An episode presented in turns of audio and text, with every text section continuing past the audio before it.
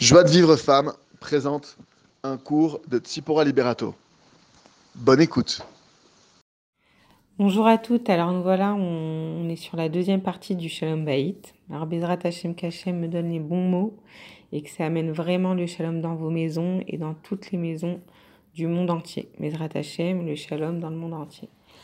Alors voilà, aujourd'hui je voulais vous parler d'un livre qui s'appelle La rivière, la marmite et l'oiseau. C'est un livre sur le shalom baït. Donc en fait, la rivière, ça représente le shalom, parce que c'est la rivière qui coule paisiblement. La marmite, ça représente la construction. On remarque que l'eau et le feu, c'est deux opposés. Et grâce à la marmite, ils vont rendre quelque chose d'immangeable, mangeable et bon. Si la marmite n'était pas là, l'eau éteindrait le feu, où le feu sécherait l'eau. Grâce à la marmite, ils vont pouvoir construire et créer. C'est quoi la marmite? C'est la chorma. C'est la sagesse de la Torah. La chorma, elle va contenir la personne de la même manière que la marmite, elle va contenir l'eau. Ces deux opposés sont conscients qu'ils n'ont rien en commun. Ils acceptent leurs différences et l'utilisent pour créer. L'eau seule n'aurait servi à rien et le feu seul, il aurait tout détruit. Ils ont conscience qu'ensemble, grâce à leurs différences, il y a de grandes choses qui peuvent sortir d'eux. Mais ils ont aussi conscience qu'il y a un grand danger et qu'il y a un danger de se détruire. Donc, ils prennent la marmite, ils prennent la sagesse, la Torah, qui va contenir l'eau, qui va empêcher de déborder pour que le meilleur sorte de leur vie. Mais pour ça, faut déjà réaliser que c'est nos différences qui font notre force et que seul on ne peut pas y arriver. On a besoin d'Hachem, on a besoin d'Hachem à nos côtés, on a besoin de sa sagesse, on a besoin de sa Torah, et peut-être même parfois on va avoir besoin d'un homme de Torah qui va nous guider dans ce chemin. D'ailleurs, c'est très bien, en parlant de ça, de prendre un moment avec son mari pour étudier la Torah. Ça va amener la shrina dans notre maison.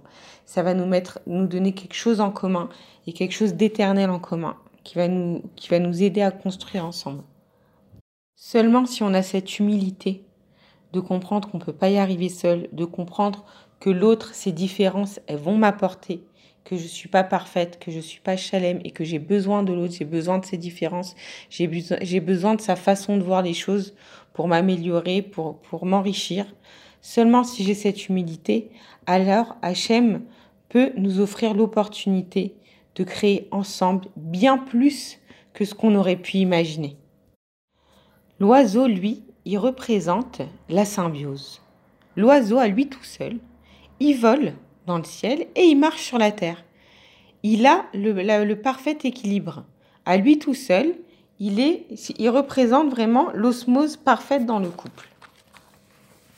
L'ordre des trois éléments, il est fondamental.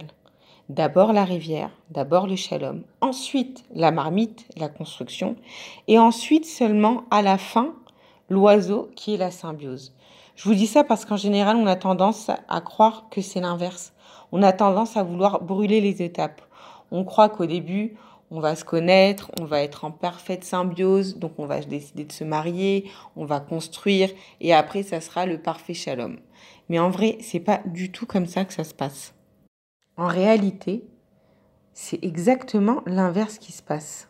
On apprend ici que la première étape indispensable, c'est d'abord le shalom. D'abord, il faut travailler sur le shalom. C'est pas quelque chose de facile. C'est pas quelque chose d'acquis. C'est quelque chose pourquoi faut se battre. Euh, Aaron à Cohen, il était Rodef Shalom. Il se battait pour le shalom. Il faut être prêt à se battre pour le shalom. C'est la première étape, la première chose indispensable pour pouvoir construire. D'accord? Il faut pas se dire mais je comprends pas, on n'est pas sur la même longueur d'onde et moi je voulais éduquer mes enfants comme ça et lui il veut comme ça. Faut pas penser à ça, faut pas penser aux enfants, faut pas penser aux parents, faut pas penser à, à être sur la même longueur d'onde. C'est pas possible au début d'être sur la même longueur d'onde. Au début, la seule chose qu'il faut essayer de travailler, c'est d'avoir le shalom. D'accord? D'ailleurs, d'ailleurs c'est écrit c'est écrit dans Bereshit. Hachem, dit à l'homme, tu quitteras ton père et ta mère pour t'attacher à ta femme. Mais alors quoi, il a plus de devoir de kibbutz avaim S'il a toujours le devoir de kibbutz avaim, il a toujours le devoir de rendre le bien à ses parents, le bien qu'ils lui ont fait. Seulement aujourd'hui, sa priorité, c'est le shalom baït avec sa femme. Aujourd'hui, c'est ça son challenge qu'il doit relever. Maintenant, on va voir comment on va faire pour y arriver. Dans Bereshit, toujours, on voit, on nous raconte la création du monde, la création de la terre, la création de l'homme et de la femme. Et on voit que Hachem, quand il a, il a créé l'homme, et seulement après, quand, l'homme il en a ressenti le besoin, et qu'il lui a demandé, moi aussi j'aimerais bien avoir une femme, parce qu'au début il lui a présenté tous les animaux, il a vu qu'ils étaient tous par deux, et quand il a vu qu'ils étaient tous par deux, il s'est dit, bah moi aussi euh, j'aimerais bien avoir une femme, parce que sinon en vrai, il, Hachem il a fait exprès comme ça pour qu'il en ressente le besoin. S'il n'avait pas senti comme ça un manque par rapport aux autres, lui il serait resté tout seul, il était très bien tout seul. Donc quand il a vu qu'il y avait un manque, il a dit, bon Hachem, moi aussi j'aimerais bien avoir une femme. Donc Hachem, Qu'est-ce qu'il a fait? Il l'a endormi, il a pris de sa côte, il a créé la femme. Et figurez-vous qu'au début, le Midrash raconte que la première femme qui lui a présenté Hachem, eh ben, elle lui a pas plu. Il a dit, euh, il, n'en voulait pas. Qu'est-ce qu'il a fait Hachem? Il l'a rendormi, il a recréé une autre femme, et celle-là, elle lui a plu. Et pourtant, cette femme, cette femme-là, c'était exactement la même. Elle avait les mêmes traits, les, mêmes cheveux, le même corps, les mêmes couleurs. Et pourtant, celle-là, elle lui a plu. Pourquoi? Parce que ce qu'elle a, qu'est-ce qu'il a fait Hachem? Celle-là, il l'a coiffée, lui a fait des nattes, c'est écrit dans le Midrash, et il lui a mis des bijoux. Et il n'a même pas remarqué que c'était pas la même. Il s'est dit non, celle-là, elle me plaît. Qu'est-ce qu'on remarque ici? Donc déjà, on apprend euh, des grands secrets de cette histoire. Bah déjà, la chose la plus claire, c'est que la femme, elle doit se faire belle pour son mari, même après 20 ans de mariage eh ben, faut qu'elle se fasse belle pour son mari. D'ailleurs, il y avait une rabbinite, je ne dis pas son nom parce que je ne sais pas si elle le veut. Elle disait qu'elle marchait jamais devant son mari parce qu'elle euh, avait des varices et qu'elle voulait pas euh, qu'il voit, ses varices. Alors qu'ils avaient au moins 50 euh, ans de mariage, une dizaine d'enfants et tout. Et encore après toutes ces années-là, elle faisait attention de ne pas marcher devant lui pour pas qu'il voit ses varices. Pour vous dire à quel point c'est important. Et même des fois, il y a des hommes, ils font pas spécialement attention à, à leur femme, si elle s'est maquillée, pas maquillée, si elle est belle, pas belle. Ils font jamais attention à ça. Mais même dans ces cas-là, des fois, le couple est dans un moment tellement difficile où on n'arrive pas, c'est-à-dire quoi qu'on dise, ça fait une histoire, quoi qu'on fasse, ça marche pas, on sait plus quoi faire. Et bien la femme, quand elle est seule chez elle, avant que son mari rentre, elle s'arrange, elle se fait belle, elle se maquille, elle s'habille bien. Elle se fait belle pour être belle aux yeux de son mari. Je parle pas à l'extérieur parce que on dit qu'une femme qui attire le regard des autres hommes, et eh ben Mida Kenegen Mida, euh, vu qu'elle attire le regard des hommes qui lui appartiennent pas, et eh ben son mari, Hachem va faire que son mari va regarder d'autres femmes. Donc à l'extérieur, on essaie d'être belle, que notre mari soit fier de nous, on essaye de pas attirer le regard. Mais à la maison, par contre, on a carte blanche pour se faire belle pour son mari. Et on dit à Hachem, voilà Hachem, je sais plus quoi faire, je, je, je sais plus par où prendre le truc. Donc voilà, j'essaye de me faire belle, j'essaye de m'arranger pour mon mari comme t'as fait belle Rava pour Adam. Donc s'il te plaît, par ce mérite-là, mon Dieu, fais qu'il shalom dans ma maison. Deuxièmement, on remarque autre chose de très important, c'est que l'homme, il s'est arrêté à l'apparence extérieure. Il a même pas remarqué, il a même pas remarqué que c'était la même femme. Elle était arrangée, c'est tout ce qui lui a importé. De là, on comprend un grand secret primordial pour le shalom baït, il faut mettre la forme. Quand on parle à son mari, il faut mettre la forme. Faut pas se dire moi je suis comme ça, je suis naturel, faut qu'il accepte. Faut pas se dire ça. L'homme, il aime pas l'aspect brut des choses ou du langage, encore pire. Il faut enrober ses paroles de miel. Quand on parle à son mari, il faut que ce soit doux et agréable. Comme voilà un enfant quand il est petit, il apprend à marcher doucement, il tombe, il se relève il apprend à parler doucement. Après, il apprend à faire en sorte qu'on comprenne bien, à faire des vraies phrases. Après, vers l'adolescence, souvent, ils se mettent à dire des gros mots. Vers 20 ans, on comprend que si on veut trouver un bon travail, si on veut trouver un bon mari, il faut commencer à parler de façon distinguée, poliment. Donc, faut enlever les gros mots. Et quand on grandit un peu plus, qu'on a trouvé son mari, eh ben, on comprend que maintenant, c'est le moment d'apprendre à parler avec intelligence c'est le moment d'apprendre à parler avec intelligence. C'est pas qu'il faut renier son naturel, c'est pas qu'il faut renier ce qu'on est, c'est qu'il faut apprendre maintenant, c'est l'étape supérieure, j'apprends à parler intelligemment. Ça veut dire quoi parler intelligemment? D'accord? Ça veut dire je réfléchis avant de parler. Hachem, on est des êtres humains, on n'est pas des animaux. On dit c'est quoi la différence entre un être humain et un animal? Il y a deux différences. Un, c'est la réflexion, le cerveau. Deux, c'est la parole. Donc nous, on va unir ces deux choses. On va réfléchir avant de parler. D'une, on réfléchit déjà. Est-ce qu'il y a une chance, Birlal, sur ce sujet pour que mon mari m'écoute? Est-ce que je sais que c'est un sujet tabou, c'est mort, il m'écoutera pas, il a son idée, on en a déjà parlé 50 fois, il n'écoutera pas? Donc ça sert à rien d'en parler. Ou non, c'est possible qu'il m'écoute, on est dans une bonne période en ce moment, il est grave ouvert à ce que je lui dis, euh, euh, c'est un sujet, euh, non, c'est le style à écouter. Déjà, c'est la première chose. Est-ce qu'il y a une chance qu'il m'écoute? Deuxième chose, est-ce que c'est le bon moment pour en parler? Est-ce qu'on on est dans une période de shalom? Est-ce qu'il n'y a pas les enfants autour en crise? Est-ce qu'il n'y a pas la famille, la belle famille? Est-ce que c'est le bon moment pour en parler? Troisièmement, comment je peux le lui dire de façon la plus jolie et agréable et intelligente pour qu'il l'entende. Je réfléchis comment je vais lui dire pour que ce soit agréable à ses oreilles, pour qu'il puisse m'écouter? Par exemple, par exemple, il n'a pas sorti les poubelles depuis trois jours. Bon, je sais pas, c'est un exemple comme ça, d'accord? Soit je dis rien et à l'intérieur je rumine et j'ai les nerfs qui montent. Ça, c'est pas le, c'est pas le bon truc, d'accord? Soit je lui dis je comprends pas, euh, tu comptes pas jeter les poubelles Je sais pas, je faut que je te le dise à chaque fois. Voilà, ça c'est le, le, meilleur moyen pour mettre une mauvaise ambiance à la maison. Ou troisièmement, l'idéal, c'est mon cœur, s'il te plaît, tu crois que tu peux jeter les poubelles? Ah, merci beaucoup, ça me fait plaisir, merci de m'avoir aidé, ça m'a grave soulagé. Voilà, ça c'est la bonne façon, d'accord? Et encore, Madame Veldman, elle dit qu'à un homme, il faut proposer. Faut même pas, euh, faut même pas demander, il faut proposer. Par exemple, elle dit même, euh, ça je vous dis franchement, je suis pas moi-même au niveau, mais normalement, il faudrait même, pour lui montrer le respect qu'on a pour lui, euh, par exemple, on est à table, on est à Shabbat à table, faudrait lui demander l'autorisation de faire le birkat. Faudrait lui proposer, chérie, tu crois que je peux faire le birkat, ça t'embête pas, ça te dérange pas? Bon, faut le considérer, quoi, considérer sa sensibilité, considérer son cavote. D'accord? Ça me coûte quoi à moi de le dire bien? Ça me coûte quoi à moi de lui dire bien, poliment et avec respect?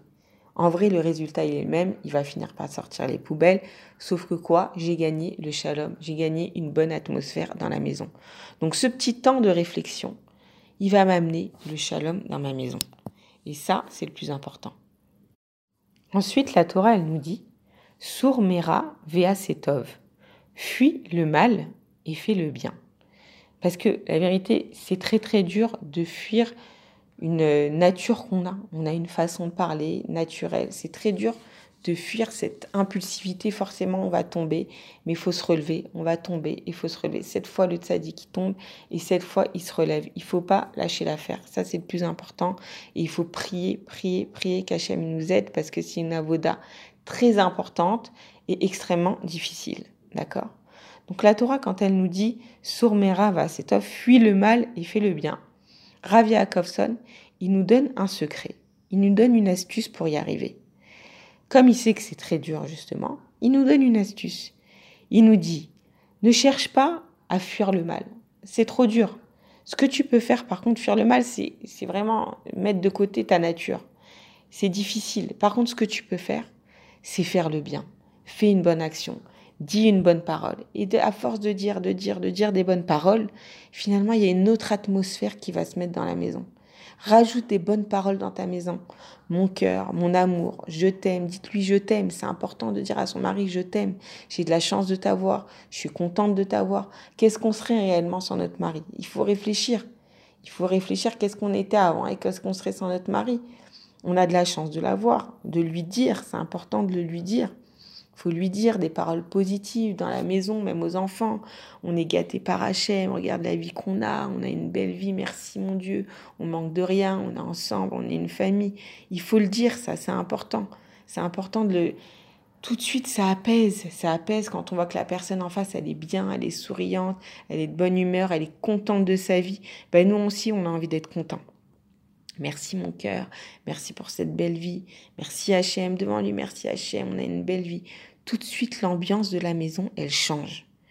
Et surtout, surtout comme on a dit, il faut prier, il faut prier vraiment, prier pour y arriver. D'accord? La Torah aussi, alors je voulais parler d'un, toujours dans le même sujet. La Torah, elle nous dit autre chose. Le tzaddik, il aime les reproches. Donc ça veut dire quoi le tzaddik Il aime les reproches. C'est quand même euh, c'est spécial de dire ça. On apprend deux choses de cette phrase. Le tzaddik aime les reproches parce qu'il sait qu'on est né imparfait. Il sait qu'on est né imparfait et que le but, le but de notre venue sur terre, c'est de nous améliorer. Et comme lui, il veut à tout prix faire la volonté d'Hachem, il veut s'améliorer, il est content quand on lui fait un reproche parce qu'il se dit ah ben voilà tu vois justement je savais pas où j'en étais j'arrive pas à comprendre ce qui m'arrive en ce moment. Euh, qu'est-ce qu'Hachem il attend de moi? Ben voilà tout ce que ce que j'ai entendu c'est qu'Hachem il a voulu c'est sûrement que voilà Hachem il est en train de me montrer le chemin pour avancer. Donc il est content quand on lui fait pour lui il sait que c'est une allusion d'Hachem. Comme Hachem il nous parle pas directement il nous parle par l'intermédiaire de nos proches. Et plus les gens ils sont proches de nous et plus ce qu'ils nous disent c'est ce qu'Hachem il veut qu'on entende. D'accord? Donc c'est très important qu'on soit à l'écoute des reproches, c'est très difficile, même si sur le moment on n'accepte pas, il faut savoir après avec le recul le soir quand on est seul, réfléchir à ce qu'on nous a dit. Regarde, tu vois, elle m'a dit ça, il m'a dit ça, c'est pas pour rien, faut que je réfléchisse, peut-être je dois faire tes chouvas dessus, peut-être je dois m'améliorer dessus.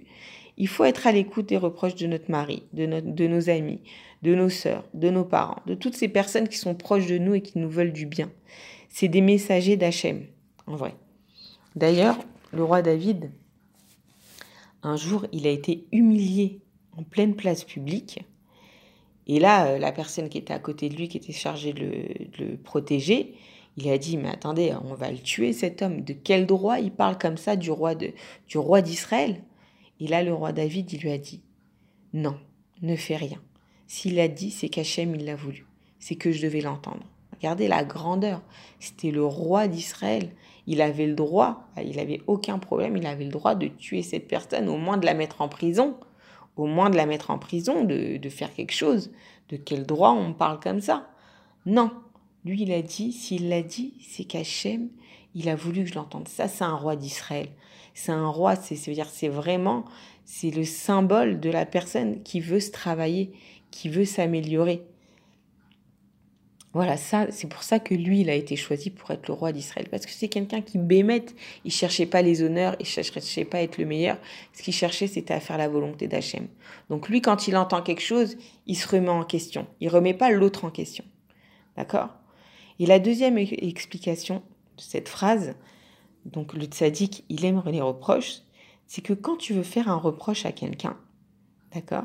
D'abord, tu l'élèves au rang de tzaddik, c'est-à-dire tu lui fais des compliments, tu l'encourages, tu lui montres qu'il a de la valeur à tes yeux, tu vois le bien qu'il y a en lui, tu cherches le bien qu'il y a en lui.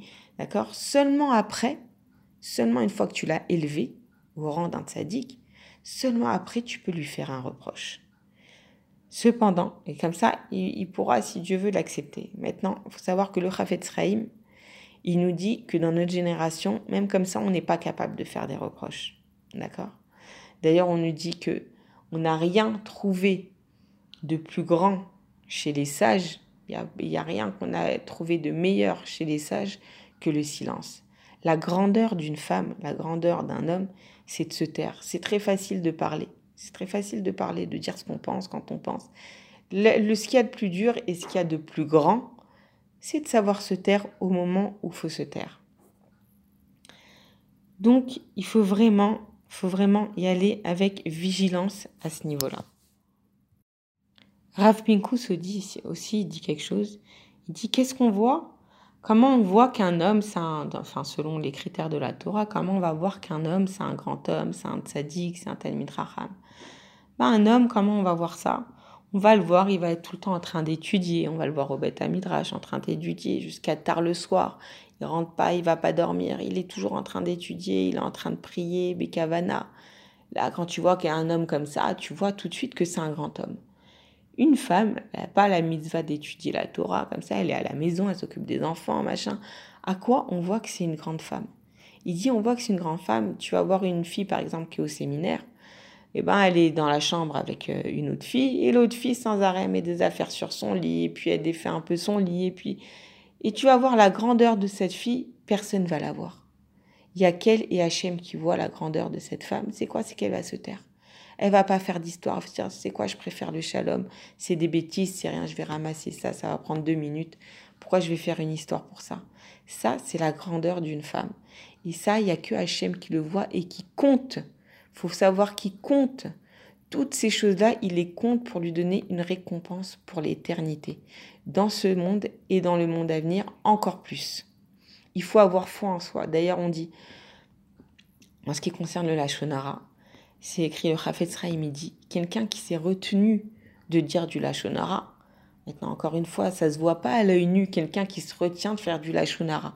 C'est-à-dire, tu as parlé de quelqu'un, l'autre, elle sait quelque chose sur elle, elle a, meurt d'envie de le dire et d'en parler, elle se retient, elle dit rien. Personne ne sait ça.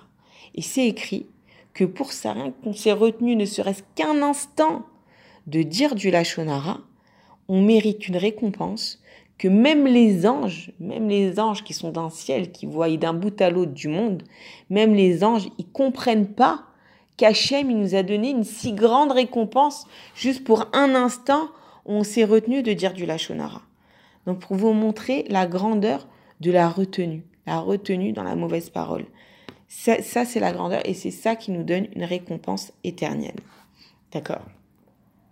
Faut savoir que l'homme, la femme, elle a besoin de se sentir aimée. D'accord? L'homme, lui, ce qu'il a besoin, c'est de se sentir respecté. Ce qu'il a le plus besoin pour considérer sa femme comme une véritable amie, pour lui faire confiance, pour ressentir qu'elle lui veut vraiment du bien, ce qu'il a besoin pour croire en ça, c'est qu'elle l'honore, qu'elle le respecte et qu'elle l'admire. Comment elle sait une femme, comment elle doit honorer et respecter son mari? Comment elle aurait honoré son rave ou son père? Comment est-ce que son père, elle lui aurait dit là, non papa, j'aime pas ce que tu m'as acheté Elle lui aurait peut-être pas dit. Ou son rave, il vient et il l'a invité Shabbat, il a amené euh, une bouteille de vin, personne n'aime le vin à table. Personne n'aurait dit on n'aime pas le vin, ils auraient dit merci beaucoup. Parce qu'eux, ils font kavod au rave. Ben, c'est pareil. Comme ça, tu sais comment, normalement, on est censé réussir à respecter notre mari. Donc encore une fois, comme c'est quelque chose de très difficile, il faut beaucoup, beaucoup prier pour ça. Je pense même sincèrement qu'il faut, faut vraiment au moins 5 à 10 minutes de prière là-dessus, juste là-dessus. Hachem, aide-moi à parler correctement à mon mari. Aide-moi à lui faire cavode. Aide-moi à le respecter comme il faut. Aide-moi à ne pas dire ce qu'il faut pas dire au mauvais moment. Fais que tout ce que je dis soit perçu comme quelque chose d'agréable et de doux pour lui. Qu'il ait confiance en moi. Qu'il ait confiance en mes paroles. Faut prier, Bémet. Faut vraiment prier, prier dessus parce que c'est un travail très, très dur à faire. Et c'est la clé c'est la clé du shalom. C'est la clé pour que la femme, elle a un sixième sens. Elle sait ce qui est bon pour son mari. Elle ressent ce qui est bon pour lui. Le seul truc, c'est qu'il faut qu'il réussisse à l'entendre. Lui, il a son Yetzera, il a son orgueil qui fait qu'il n'a pas envie d'écouter ce que sa femme, elle va lui dire. Il a envie d'y arriver par lui-même. Il n'a pas envie de se dire, c'est grâce à ma femme que j'ai réussi. Il n'a pas envie. C'est comme ça. Il veut se dire, j'ai réussi tout seul, c'est grâce à moi. Et donc, elle, il faut qu'elle ait la sagesse et la finesse de pas lui montrer que c'est grâce à elle, de, de, de, l'aiguiller avec intelligence. Il faut qu'elle connaisse son mari, qu'elle apprenne à l'aiguiller avec intelligence. D'ailleurs, une fois, j'ai une amie qui m'avait raconté que Madame Cistruc, elle lui avait donné un conseil, parce qu'elle était à une période de sa vie où son mari, il était en pleine dépression. Il était en pleine dépression. C'était très très dur pour elle parce que bah il travaillait pas, il étudiait pas. À la base, elle, il était censé aller au collège, elle est sortie du séminaire. Finalement, il voulait pas étudier. Il commençait un travail, il arrêtait au bout de deux mois. Après, il commençait encore un autre travail, il arrêtait au bout de deux mois. C'était horrible. Il se levait pas le matin. Euh, elle savait plus quoi faire. Elle savait plus quoi faire. Une fois, elle a vu Madame Citruc. Elle lui a dit voilà, voilà Madame Citruc. Je vous dis franchement, je je sais plus quoi faire. On dit tout le temps que c'est la femme qui fait l'homme. Bah alors, euh, la vérité, je dois être une catastrophe parce que franchement, euh, j'y arrive pas du tout. Je je sais pas, il y a rien qui sort, quoi. C'est, je peux, je peux pas dire mieux. Et Madame Citruc, elle lui a dit, tu sais quoi? Va faire un pacte, toi et moi. Tu vas prendre sur toi. Pendant deux semaines, tu ne fais plus le moindre reproche. Pendant deux semaines, tu dis plus un reproche. Elle lui dit non mais attendez, euh, alors quoi? Je sais pas, je peux pas être naturelle avec mon mari. Euh, euh, faut jamais rien dire. Elle lui a dit non, faut pas jamais rien dire. Mais il y a un moment pour tout. Là, ton mari, il est dans une phase où il est trop bas, il est trop mal. C'est rien, il peut, il peut rien recevoir. Il peut rien recevoir. Là, voilà, on, fait un pacte toi et moi pendant deux semaines. Tu fais plus le moindre reproche. Elle a dit bon, bah ok, bah, Madame Citruc, elle m'a dit, euh, vas-y, je prends sur moi. Allez, je, relève le défi. Pendant deux semaines, je dis plus un reproche. Voilà, deux semaines, montre en main. Je dis plus le moindre reproche. Et là, ni Sim et ni Flaot, elle m'a dit, c'était un truc de fou. Il s'est transformé. Il s'est transformé. Il a commencé à se lever le matin. Il a trouvé un collèle euh, le matin. Et qu'est-ce qu'il faisait? Il se levait plus tôt pour aller étudier avec un copain dans un autre euh, Beth Midrash. Il a allé étudier avant la prière avec un, avec un autre copain. Après, il allait au collège jusqu'à 2 heures de l'après-midi. Et après, il allait euh, au Beth Midrash, il faisait beau des doutes. Bon, il faisait pas, il travaillait pas encore.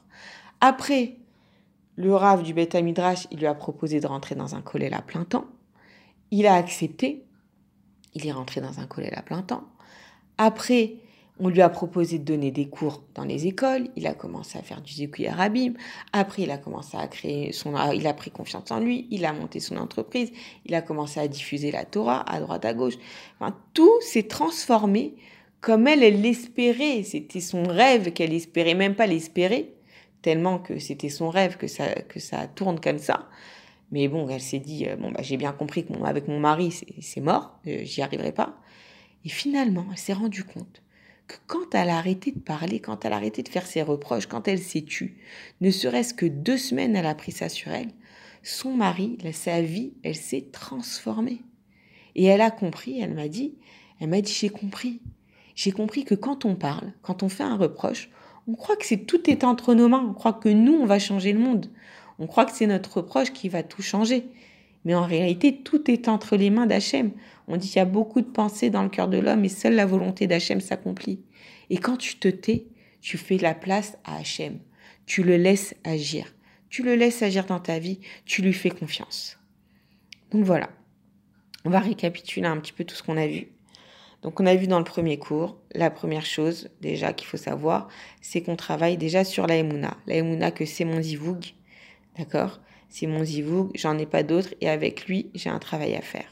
Deuxièmement, je dois respecter les halachot de Nida, d'accord? Même de séparer les lits. Il faut savoir que Rav Dreyfus, une fois, il avait convaincu un couple de faire la Tarata Mishpacha, de faire la Nida. Et ce couple-là, ils sont venus le voir euh, quelques temps après, ils lui ont dit c'est une catastrophe, depuis qu'on fait la Nida, c'est la guerre dans notre couple, encore pire qu'avant. Et euh, Rav Dreyfus, il leur a dit... Euh, il leur a dit Ah bon, mais euh, comment ça se fait? Il commence à leur poser des questions. à un moment, il leur dit Mais dites-moi, vous séparez les lits? Et euh, le couple, il dit Ah non, euh, bon, c'est vrai qu'on sépare pas les lits, mais on a un seul lit. On, a, on avait acheté à la base un grand lit de place, donc on peut pas le séparer, c'est trop compliqué. Il a dit Ah ben voilà, c'est ça. C'est comme toi, par exemple, je te mets une glace à Gendaz, cookies and cream à côté de toi, alors que tu es en plein régime, tu te la mets dans la main, la glace. Tu vas pas être une boule de nerfs en sachant que tu es au régime et que tu dois pas y toucher. Ben, c'est pareil. L'homme, il a sa femme à côté de lui et il n'a pas le droit d'y toucher. C'est pareil. Donc forcément, ça devient une boule de nerfs. Chacune des halachot, elle est importante. Ensuite, j'applique Ve'aftale kamocha. Tu aimeras ton prochain comme toi-même. C'est-à-dire, je ne, je ne ferai pas à mon mari ce que j'aimerais pas qu'il me fasse, d'une. Et de deux, je travaille sur avoir Aïn Tova avoir un bon œil sur lui, voir le bien qu'il y a en lui. Je fais même une liste, on a dit, des bonnes choses. Il faut savoir que chaque effort que vous faites, Hachem, il le voit, il le compte et il va vous donner récompense. D'accord? Donc je fais une liste de toutes les qualités qu'il a mon mari. Ensuite, je prie pour y arriver. Je prie pour avoir Aïn Tova. Je prie pour l'aimer sincèrement. D'accord? Ensuite, euh, on a dit quatrièmement, la marmite. La marmite, c'est quoi? J'accepte nos différences. Je suis contente de nos différences. J'accepte que je suis pas parfaite et qu'il va m'apprendre des choses, que j'ai pas la parfaite éducation et que son éducation, elle va m'apprendre des choses. D'accord? Donc je suis ouverte au renouveau qu'Hachem m'apporte. D'ailleurs, Rabbi Nachman, il dit c'est interdit d'être vieux. Sous-entendu quoi? Je dois apprendre de tout le monde. On doit apprendre de tout homme. C'est qui le sage? Celui qui apprend de tout homme. D'accord? J'étudie la Torah aussi avec mon mari. Ça va amener la shrina, ça va nous construire ensemble.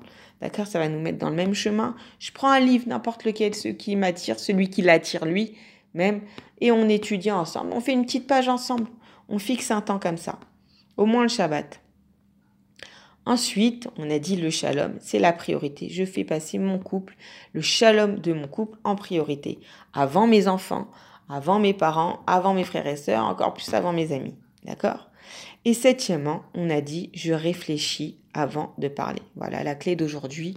Je réfléchis avant de parler. Je suis un Ben Adam, je ne suis pas un animal. J'ai la réflexion, j'ai la parole. Je réfléchis avant de parler. Est-ce que ce que je vais dire, ça va construire ou ça va détruire?